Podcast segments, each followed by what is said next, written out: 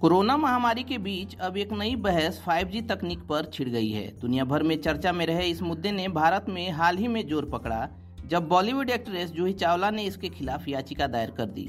Delhi high court में दायर याचिका हालाँकि खारिज हो चुकी है और उन पर कोर्ट द्वारा जुर्माना भी लगा दिया गया है, लेकिन तब भी 5G तकनीक पर बात शुरू हो चुकी है।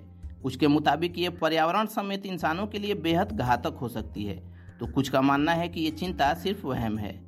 अभिनेत्री जूही चावला को कोर्ट ने फटकारते हुए कहा कि याचिका उन्होंने महज पब्लिसिटी के लिए दायर की थी और इस पर पूरी स्टडी नहीं की थी। यानी 5G तकनीक में ऐसा कुछ है जिसकी पूरी जानकारी से पहले विरोध सही नहीं। इस तकनीक को फिफ्थ जनरेशन तकनीक कहते हैं।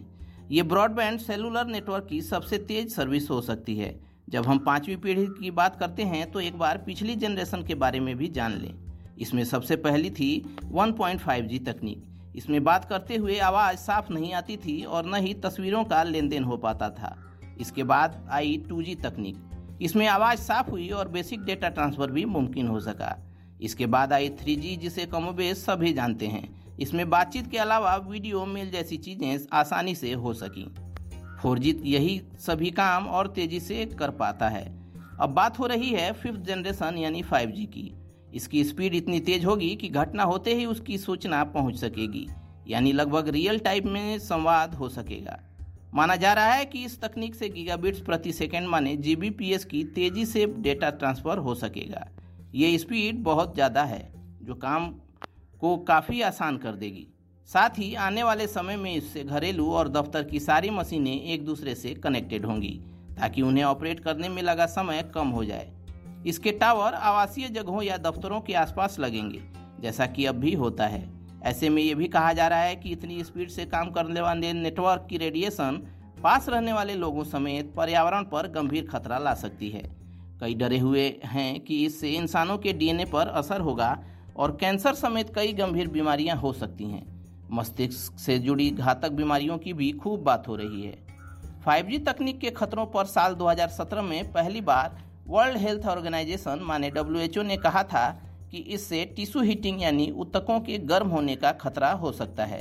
हेल्थ लाइन वेबसाइट में छपी हुई रिपोर्ट के मुताबिक उत्तक तब गर्म होते हैं जब हमारी त्वचा किसी तरह की इलेक्ट्रोमैग्नेटिक ऊर्जा को सोख लेती है।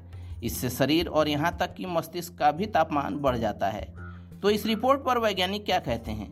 फेडरल कम्युनिकेशंस कमीशन, माने एफसीसी ने भी टिश्यू हीटिंग जैसी बात से इनकार नहीं किया। हालाँकि उसने ये भी कहा कि ये इलेक्ट्रोमैग्नेटिक ऊर्जा इतनी कम होगी कि ये त्वचा को भेद ही नहीं सकेगी। ऐसे में समस्या की बात नहीं आती है। इसके अलावा 5G के बारे में ये भी कहा जा रहा है कि इससे पर्यावरण समेत पशुओं को भी खतरा है। 5G तकनीक को कोरोना वायरस से भी जोड़ा जा रहा है। पिछले दिनों कई सोशल मीडिया प्लेटफॉर्म पर यह बात उड़ने लगी। कुछ अफवाहों में ये भी शामिल था कि कोरोना वायरस कोई महामारी नहीं है, बल्कि 5G तकनीक के दुष्प्रभावों को छिपाने के लिए रची गई एक साजिश है।